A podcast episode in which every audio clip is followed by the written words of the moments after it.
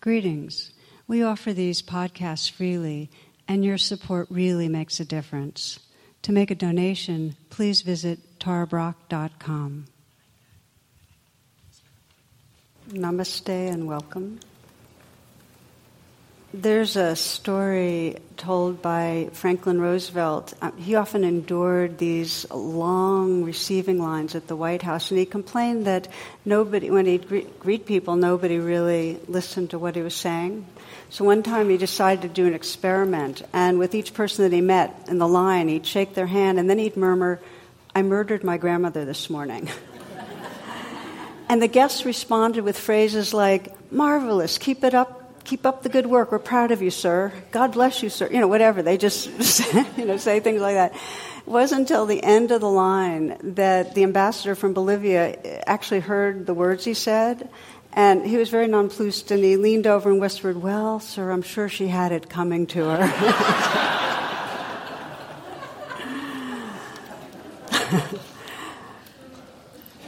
so most of us value good listening. In some, in some deep way, we, we, un, we get that we can't really understand each other or ourselves. We can't really connect if, we're not, if there's not that quality of listening attention. And we also, for most of us, it's a growing edge. There's some intention to improve on that front. And often it, it, comes to us in a jarring way, that reminder that we haven't really been listening well. Um, and it might be that all of a sudden our partner questions the relationship, questions the intimacy that's there, or we find out our teenage son has gotten addicted to drugs, or it might be that we haven't been listening inwardly and our body falls apart in some way, or it can happen, you know, in a spiritual way that we realize, wow, I've been, it's been a decade and I haven't really been attuning or aligned with my purpose, my values. And so there's kind of a wake up that, and we get that not listening creates suffering. That if we're not attending uh, inwardly and with each other, um, we really can't be present we can't heal and we can't bring healing to our world if we're not listening. So, this class, the, the title is Listening with an Awake Heart. And I'd like to explore what is true listening? What does it really mean? What gets in the way? What stops us? And what some strategies are that are really tonight, tomorrow, the next day, ways that we can uh, wake up that capacity in us. Uh, maybe I'll, I'll, like to begin with a, a, favorite story. A friend told me years ago who was teaching in a Montessori school, and these are seven to eleven year olds, and uh, he had he had a gong with him. This is a little rin gong, a baby gong. But what he said to them was, "I'm going to strike the gong. What I'd like you to do is kind of watch and follow and listen to the sound, just with interest. Notice where it goes. Because he said if you watch and follow, you'll get closer to God. So that was, that was the exercise. And he talked to one of the children's mothers, who was a friend of his, uh, later, uh, who, who heard about the experiment, and, and told told him what happened with her son. And her son had said, Well, I watched and listened to where the sound went, and I didn't get closer to God. I was God. When we're fully present, we become that presence itself. Listening is an amazing pathway. I think of listening as probably the best template for pure awareness. Because when we're listening, there's a quality of openness, that awareness is naturally wide open like the sky. There's an openness, and there's a, a knowing or cognizant quality. When we're listening, there's that openness, that receptivity, that cognizance, just like awareness itself. And because of that open, sensitive presence, we're then able to respond. When we listen well, we naturally can respond from the heart. maybe just uh, since I've been holding my gong, we'll just take a moment, give you the same instructions that the children got. Just close your eyes for a moment and just listen to and follow the sound.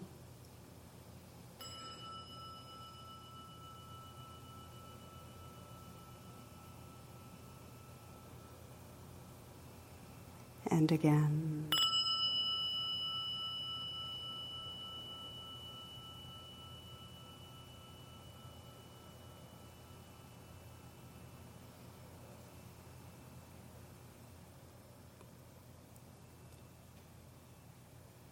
In Buddhism, the bodhisattva of compassion, Kuan Yin, is described as the one who listens to the cries of the world. And Kuan Yin has thousands of hands, and so uh, in response to hearing the suffering, she can reach out in infinite directions to respond. And I think of it that the bodhisattva is a kind of archetypal model of our evolutionary potential. That our potential as we wake up as humans is to have this quality of deep listening that allows us to recognize the suffering that's around us and respond, and also this listening that takes in the, the, goodness, that perceives the sacred and can celebrate it and bow to it and mirror it back. That is the, the power of listening. So, if the evolved being that we can be has this capacity for this, this openness and receptivity and listening, then we might look at, well, in contrast, how does our listening get so narrowed or so shut down? And I do think of it in terms of evolutionary development, that our primitive survival brain has a narrowed aperture for the senses. And by that I mean the concern is okay, there's an individual self that's perceived, and we emerge to perceive separation. It's our it's the design of the brain that there's a self in here and there's a world out there and part of the design is to protect from danger and to grasp on to what we can get to promote ourselves and enhance ourselves and our listening is aimed at, oh, is there danger? Is there a slither that's going to then attack me? You know? Is there danger out there? And we're listening for advantage. Is there something that we can get more of? And so there's a narrowed aperture for listening. And when we're in what we might call the trance of separation, when we're really in that cocoon of egoic thinking, when we're in that self centeredness, our listening is very fixated towards what will give us gain and what's going to cause threat. We're not in that open uh, receptivity that can listen to the cries of the world. So, what we'll be exploring is how do we evolve ourselves so we move from where it's kind of um, domination of the limbic system that's keeping the listening small and egocentric to that freedom to take in our world in a very open and tender way. So, how do we get hijacked? How come we move through the day and if we're honest with ourselves, we're not listening in a very perceptive way to what's going on inside us, and nor are we listening to understand in a wide open way with each other what happens.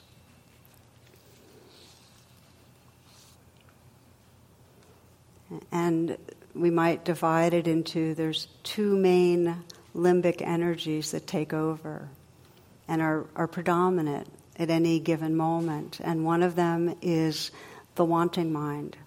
And this is the energy that when we're with somebody has some agenda, some agenda uh, that narrows the aperture. And, you know, there's a very classic description in, in Sanskrit that's translated to when a pickpocket sees a saint, they see the saint's pocket, right? And that's wanting mind. It's like we just fixate on what we want. So, in a conversation, and this is really valuable to monitor, just to ask yourself You might do it after the conversation's over and just reflect back. And you might have had a conversation today that you can use. Did I have an agenda?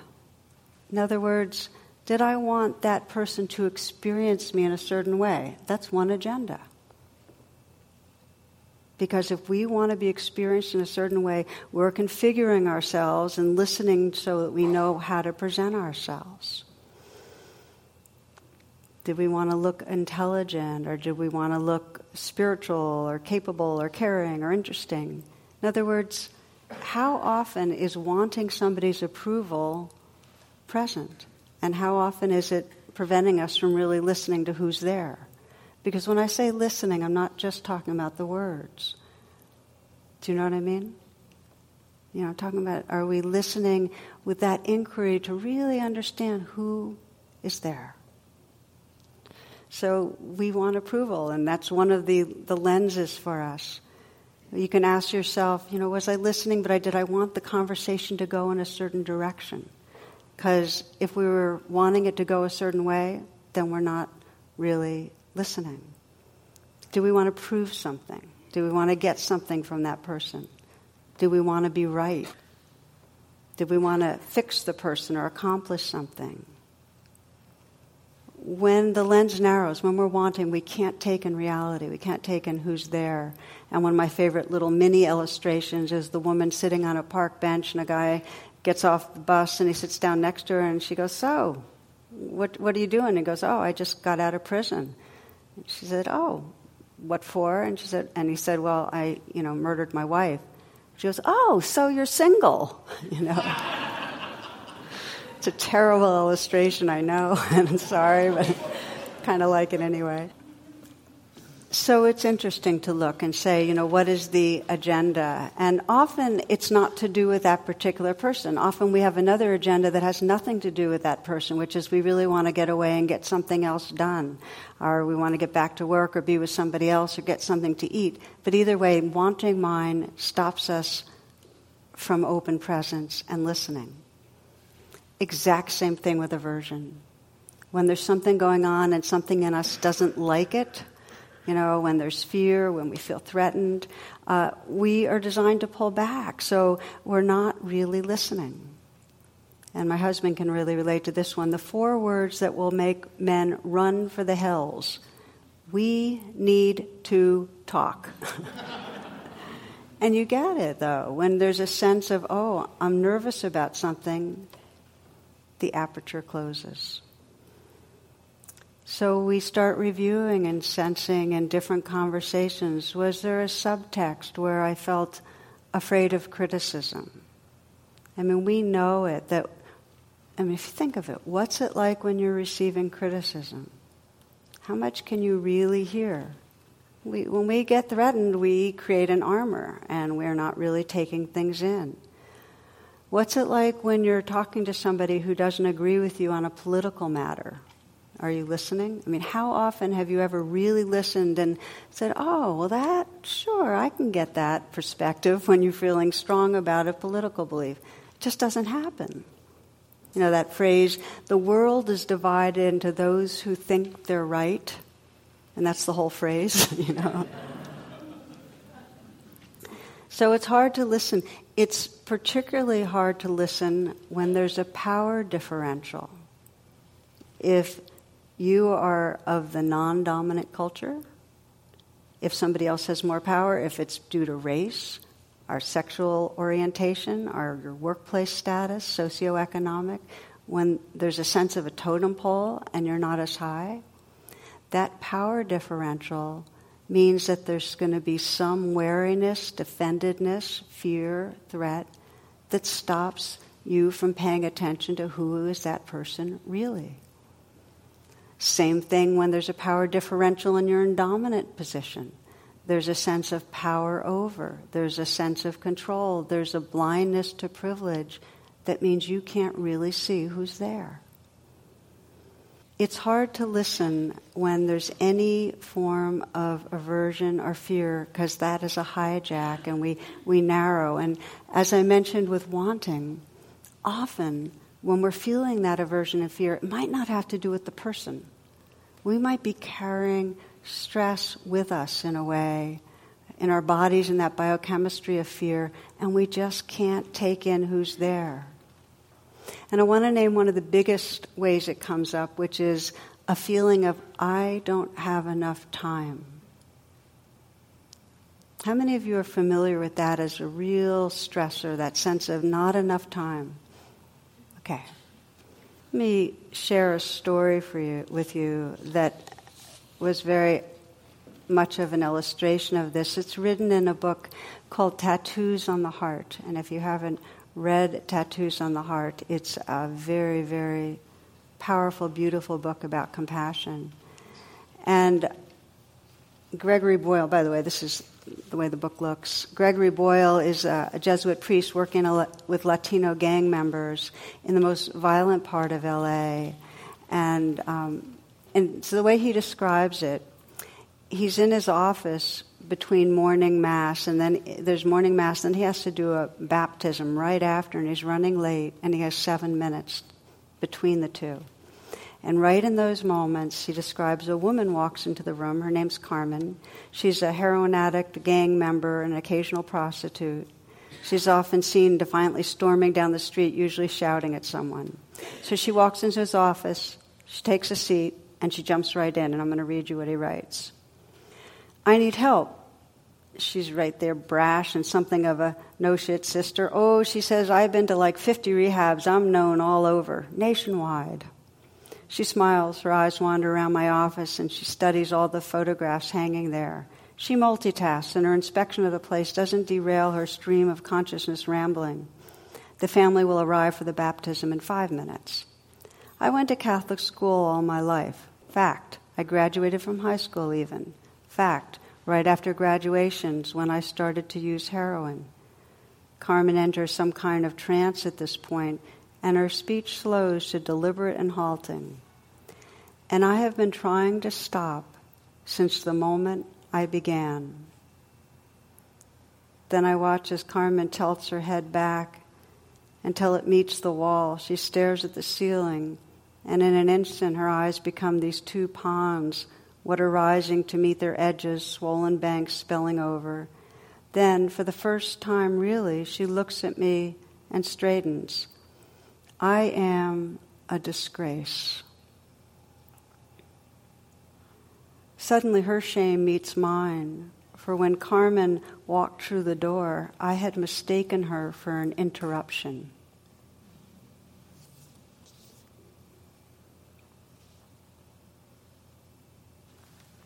Not listening causes suffering because we leave home whether it's not listening to ourselves, not listening to another because we feel there's not enough time. Uh, in those moments, um, we leave the one place that has potential for loving, for seeing truly what's here, and for healing. I want to name one more fear that stops us from uh, listening, and that's the fear of not being here. And you might have noticed sometimes how when people are talking and there's no room for you, how there's this kind of need to assert in there, like saying, hey, I'm still here, you know, and kind of put ourselves in. And, and sometimes when people are speaking, we're preparing what we're going to say because in some way we want to we want to be a part of it. We want to assert our presence, our existence. And we don't really know who we are when we're not planning our response. So it's very hard to really listen and not be coagulating ourselves together to be somebody. And yet that's the very requirement is that, that courage to stay open and not be the self that has a response. So I, I want to, just wanted to speak some about this because there's different ways that this trance of separation arises through wanting and fearing uh, to close the aperture and make it so that we fixate on certain things and we really can't take in what's true about ourselves or others.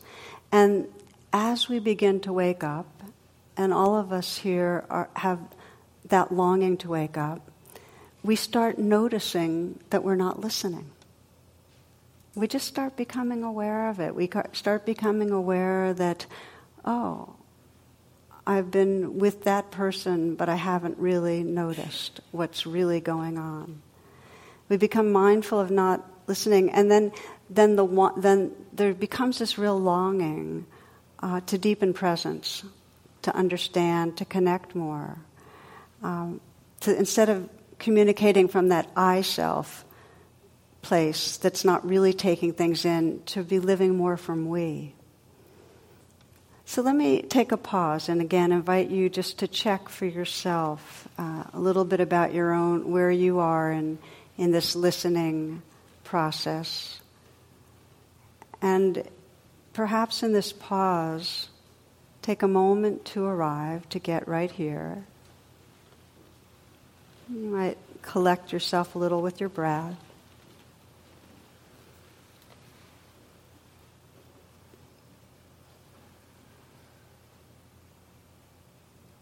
You might scan your life and choose somebody that matters to you, somebody that you know you'd like to deepen your attention to, you'd like to listen more fully from the heart when you're in communications. And it may be you think, well, I want to do that with everybody, but pick one person.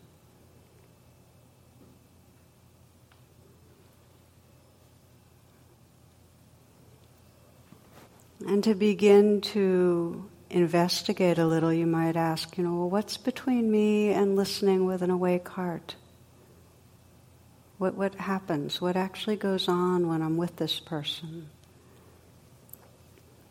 And without judgment, just scan and sense what form of a limbic hijack happens. It might not be extreme, the agenda might not be super strong, but maybe there's some wanting there for the person's approval or that they cooperate with you. Maybe there's some discomfort, some fear of being judged or rejected. Maybe there's a bit of a sense internally of hierarchy that one of you is superior or inferior. It's hard for us to admit sometimes that we feel superior to others, and yet that is a remnant that's very much alive and well in our uh, body mind of how we humans rank things. Or maybe there's a sense of that pervasive stress of not enough time, that sense that I'm not prepared for what's next and I can't spend time right now.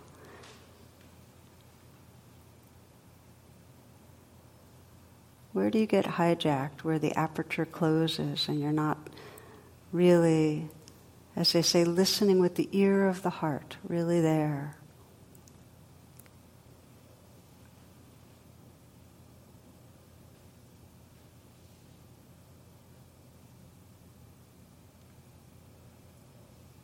As you're reflecting, you might notice how do you uh, end up distracting or get controlling your experience? Do you go into your own thoughts and prepare what you're going to say? Do you steer conversations? Do you plan your response? Do you insert yourself? Do you think about other things? Do you strategize how to end the conversation? Do you keep it away from certain topics? You try to make it go towards certain topics?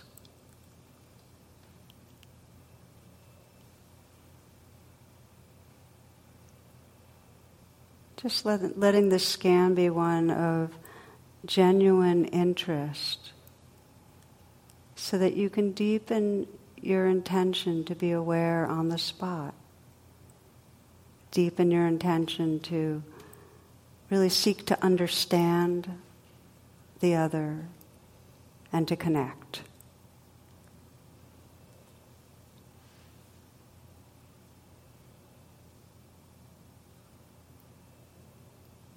Just to know that the key to listening with an awake heart, to it, the, just, the way the bodhisattva of compassion uh, holds open that heart to be present in a very unconditional way is that there's no controlling. That when somebody is speaking, there's no controlling going on, no directing, no pursuing an agenda, no planning a response. There's just presence with an open and undefended heart. Here's how Mark Nepo puts it. He says, To listen is to lean in softly with a willingness to be changed by what we hear. I'm going to say that again. To listen is to lean in softly with a willingness to be changed by what we hear.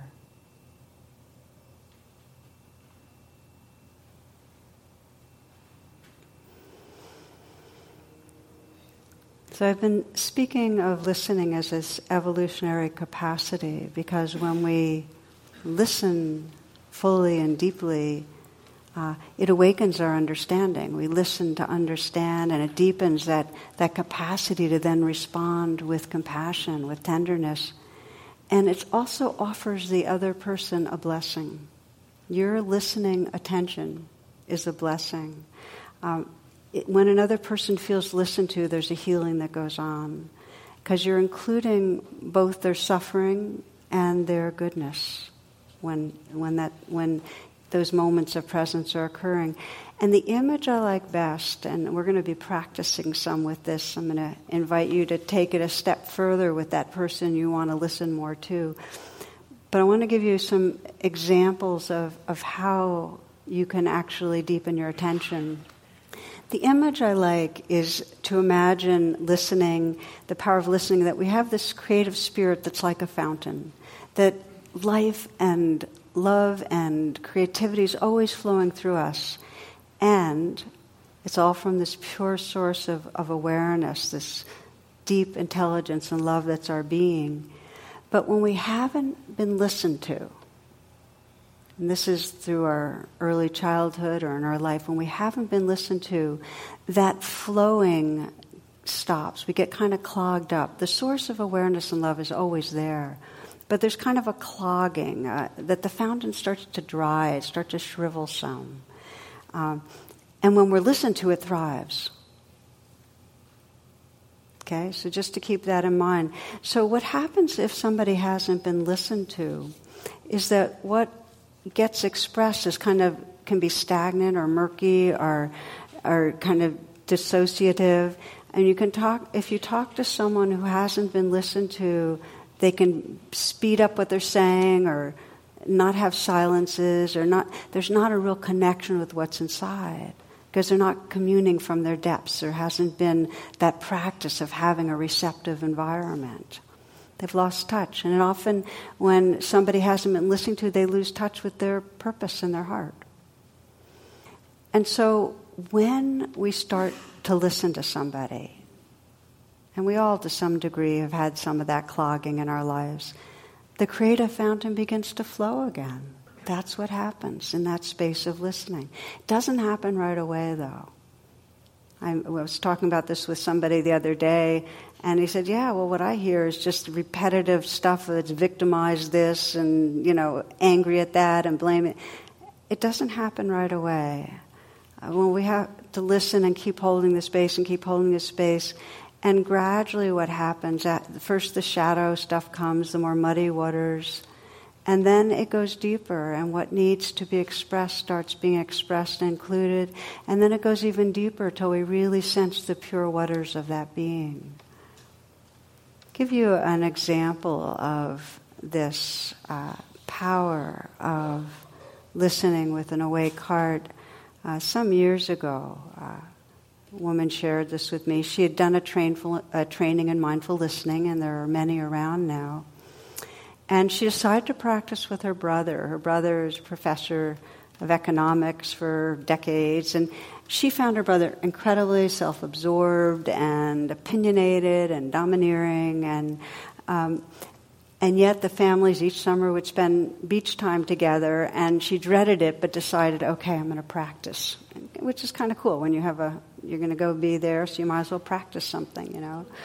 And so at first she said listening was horrible. It was so difficult. Her brother just talked incessantly about himself or went on to diatribes about everything from childbearing to world affairs. And he, he took up all, sucked out all the air out of the room, and no, there was no, no, no room for her at all, no space. And so in the past, she would have typically found excuses to end the conversation, not be around. But she stayed, and she used her breath as an anchor. She just, you know, felt herself breathing in and out slowly, and that was her way of just stay, be calm, which, by the way, is one of the tips when you're practicing mindful listening, is have some anchor that helps you just know you're here, and you keep coming back to the anchor so that you're not spinning off in your thoughts, you're back with the anchor. And I'm going to describe how she deepened her listening with the acronym RAIN, which is uh, recognize, allow, investigate, and nurture. It's an acronym for really step by step awakening mindful, kind presence. So she had that anchor, and then she began to, you know, she was very kind of provoked by him uh, in terms of being real impatient and frustrated, and she felt a lot of aversion. So she, she recognized and allowed, okay, don't like this, not liking it felt her breath and just recognizing, allowing she didn't like it. And then the eye of rain, she started to investigate and and I want to maybe slow down. When first we react to another person, that's that's what's you know, that's the limbic system coming online. Okay, there's no room for me. I feel diminished and demeaned by participating because I'm not really participating.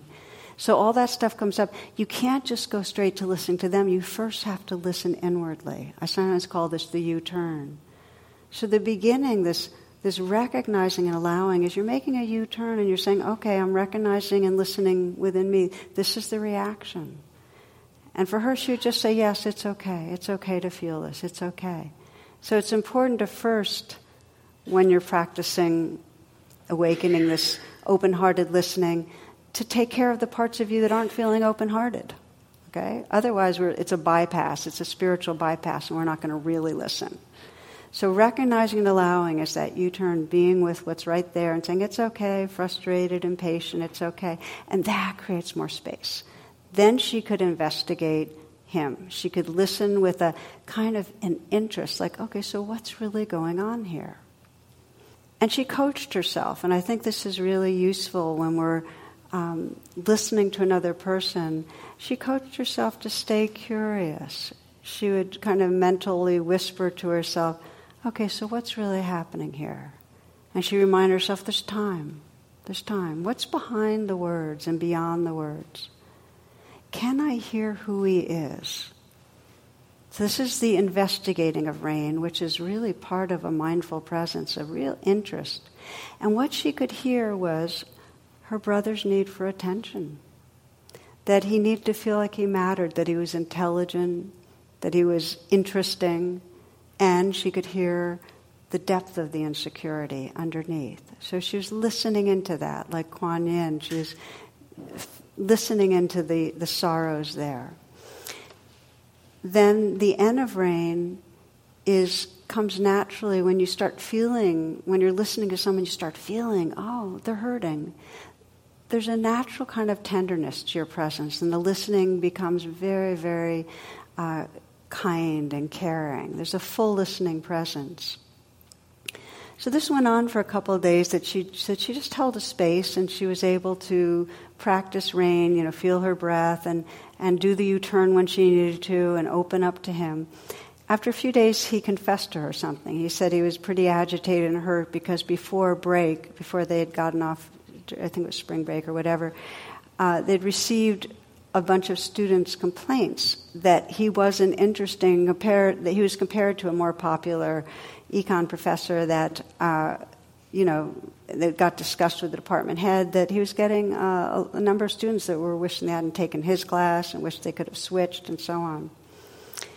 And so she held that with presence. She listened, and then uh, he said something she never expected. He said, I'm not the person I want to be. And his eyes were wet. And so she just, you know, who do you want to be? And he said, I want to be someone who can connect and engage and interest these young people in the challenges of our world. I, I want them to be able to pay attention to what matters. And then they talked. Then they actually really talked. There was a back forth about what had gotten in the way for him and what would allow him to more experientially engage the students. And she, she told me with, she was actually came here to a class when she was telling me this. She said that the day they left, he, he just approached me, had such gratitude. He said, I needed you. You've been so here for me these days. It helped me reconnect with my purpose. And what had she done?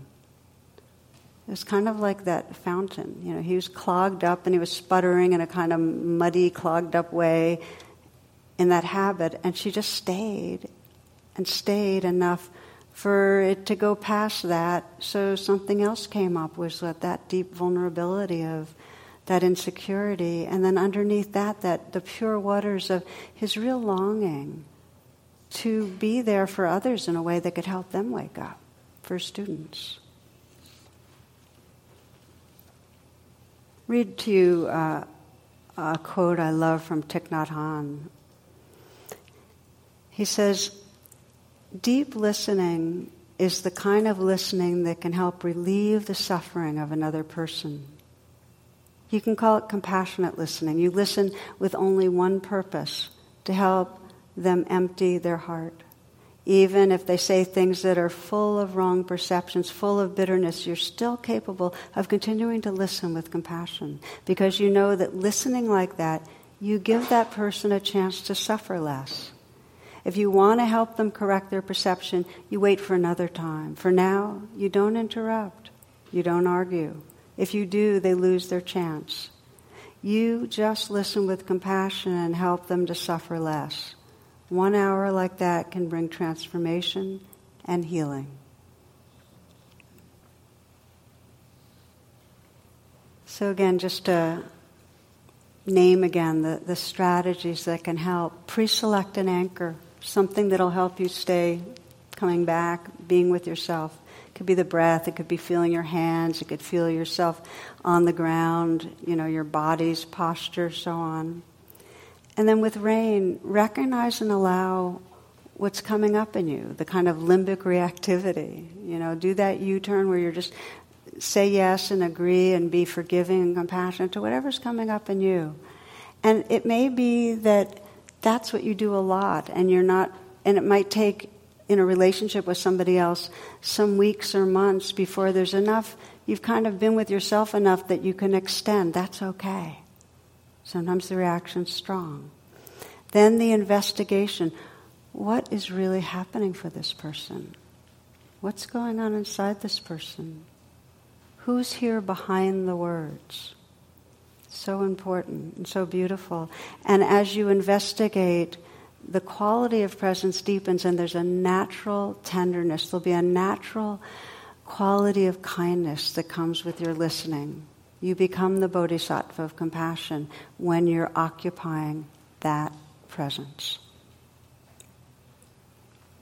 Now, my primary focus has been how do we wake up in our one on ones, in our individual relationships? But this is, a, this is part of evolution of consciousness. We're waking up, we're evolving our consciousness to listen, and it's happening on parallel levels in a societal way. And I want to name that because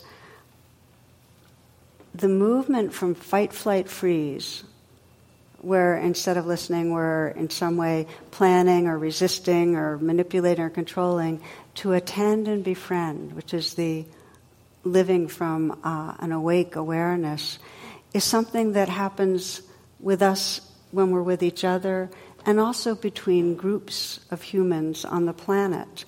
And we can see it, the first beginnings peeping up of it, whether we see it in the peace and reconciliation hearings that happen in different countries where there's conflict, where there's a commitment to listening, a deep commitment to listening. Because how else will warring peoples, whether it's religious or ethnic or governments ever come to understanding and peace if they don't listen to each other. If they don't listen and say, well, what really are your needs?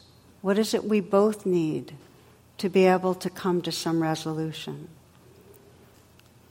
One of the most powerful examples of evolving consciousness on the planet for me has been to see the uh, growth of rest- restorative justice circles and how they're occurring in, in different um, institutional settings. And for those that aren't familiar with it, if you think of the, the way that we operate from our limbic brain, a limbic society, when somebody breaks the law, what do they do?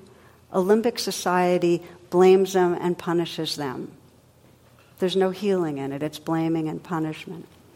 But a society that's coming more from the heart of a bodhisattva will create what's called uh, a restorative circle. And what that is, is that instead of blaming and punishing, there's an attempt to discover, and it includes uh, everyone's needs uh, the victim, the offender, the community, everybody's invited in. And it's a system that, that listens to and addresses everyone's needs. And the assumption is when people behave in certain ways, it does, it's not condoning, but there's some suffering there. And when people are hit by another in some way, they're suffering. How do we meet all the needs that are there? And one of the uh, examples I wanted to share with you came from a very dear friend, uh, Sherry Maples, who's a Dharma teacher, and she was uh, in the police for some time also. And she described to me attending a three day restorative justice session at a maximum security prison. And in this, a victim of rape came in and told her story to the guys that were there, including sharing all the different ripples that her story had on other people's lives. And there were a lot of things that happened over those three days, but what Sherry communicated to me was that those guys that were listening got clearer and clearer what was the impact of their particular crimes. And there was this healing that took place for the woman who was the victim that um, was amazing. At the end, she thanked them for healing her, for being part of that healing, for listening to her story. And she left saying, You're welcome at my dinner table anytime. This is our evolutionary potential. That we can have those that are wounded, those that have wounded, communicate. It's happening in schools, which is makes me so happy. Uh, there's uh, in a bunch of different schools, but I was uh, heard about some of the circles going on in Oakland and uh, I was watching a video, and one teen described being in these circles that would meet. And he said, You know, I used to lie, I used to get into fights, get suspended. Now I'm coming to this place where people listen to each other. And I see, and, they, and we see each other how we are when we start opening up. And he says, It makes me want to treat people differently when I see who they are when they open up. This is the hope. It's the hope in our own lives if each one of us, right now, this moment, deepened our commitment to listening to someone in our lives that we have in some way been hijacked, we haven't really listened to. We're part of the evolution of consciousness, part of that. This is a, a poem called Waiting in Line when you listen, you reach into dark corners and pull out your wonders. When you listen, your ideas come in and out like they're waiting in line. Your ears don't always listen, but it can be your brain, your fingers, your toes. You can listen anywhere. Your mind might not want to go. If you can listen, you can find answers to questions you didn't know. If you have listened, truly listened, you don't find yourself alone written by Nick Penna, fifth grade. It's pretty good, right? Yeah. If you have listened, truly listened, you don't find yourself alone, which I think is um, really the gift here. That listening connects us. When we're operating from that separate self and our listening is contracted, it reinforces the separate self. We're the wanting self, the fearing self. But in the moments that we open wide and really let in our world, we become that presence that includes our world. We wake up. So let's explore. Let's take a few moments together and get a little taste as we bring to, to mind again someone in our life that we'd like to, to listen more deeply to. And take a moment as you're pausing right now just to arrive and relax and feel your breath.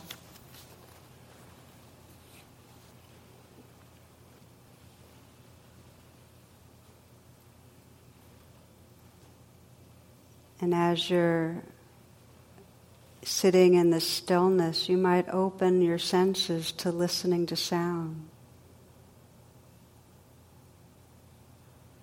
listening not just with your ears, but with your whole awareness. And let the sounds wash through.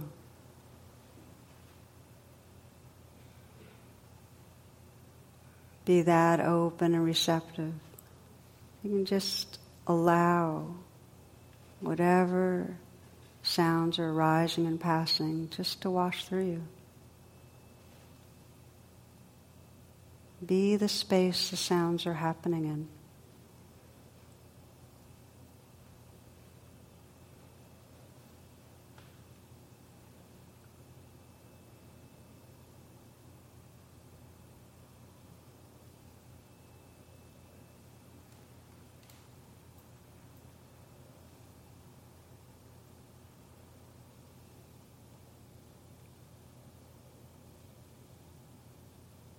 Bringing to mind person you'd like to deepen your listening to, somebody you'd like to listen to with an awake heart.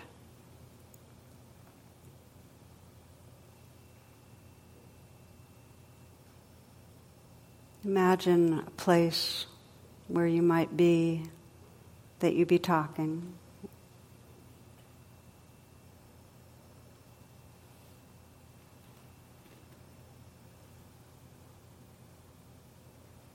And take a moment to feel your heart's intention towards presence, towards seeking to understand, towards connection.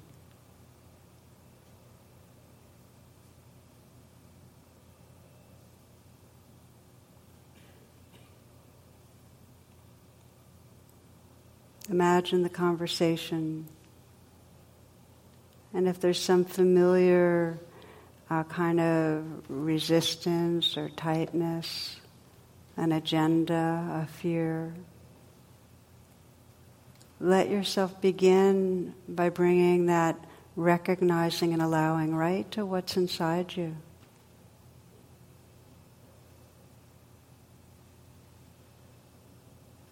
You might make a gesture of kindness if it's difficult, if there's a difficult reaction.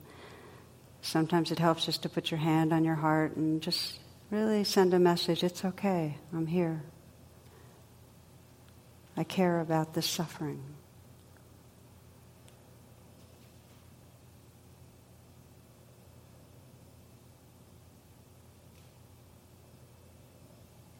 And as you feel ready to open the aperture, to open the ears of the heart to the other, you can begin that investigating. Now, what's happening? This person's talking, and I am quiet. There's endless time. Just give yourself that space. I'm hearing it, every word. And what's beyond the word? Who is this person? Can I hear who this person is?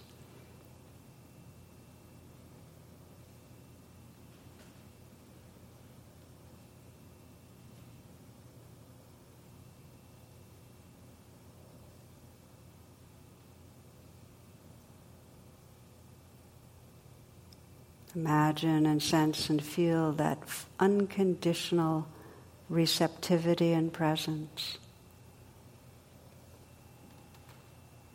that can allow that person's fountain to flow.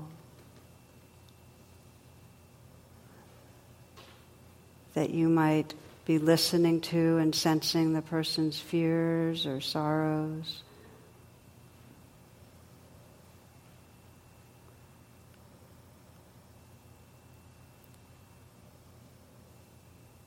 Then you can also sense into the purity, that, that sacred source of awareness and heart. That's the very essence of that being, that you can listen in that deeply, taking it all in.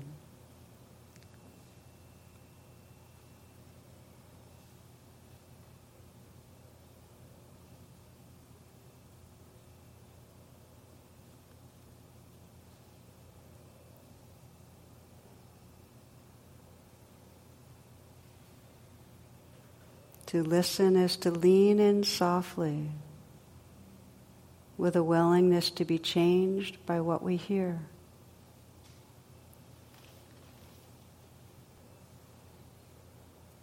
Just take a moment to sense the quality of presence and heart that's here when there's truly deep listening.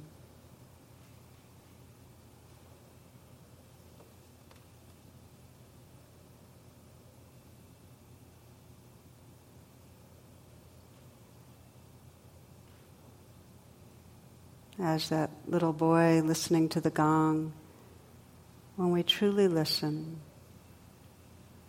wide open, present, tender, we realize the very essence of what we are, that, that sacredness, that love, that presence, that's our true nature.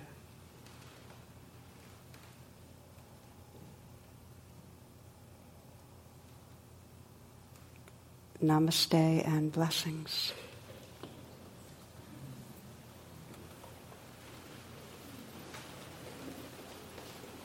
So, a closing couple of words. Just to not be too out there, please explore within the next hour at least some moments of what it really means to listen from the heart. Don't let this get compartmentalized into just a talk, you know, just try it out it is life changing and it helps the world. So thank you for your presence. For more talks and meditations, and to learn about my schedule or join my email list, please visit tarabrach.com.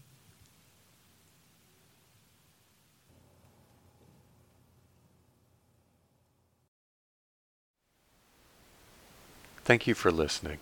To learn how you can support the teachers and Dharma Seed, please visit dharmaseed.org slash donate.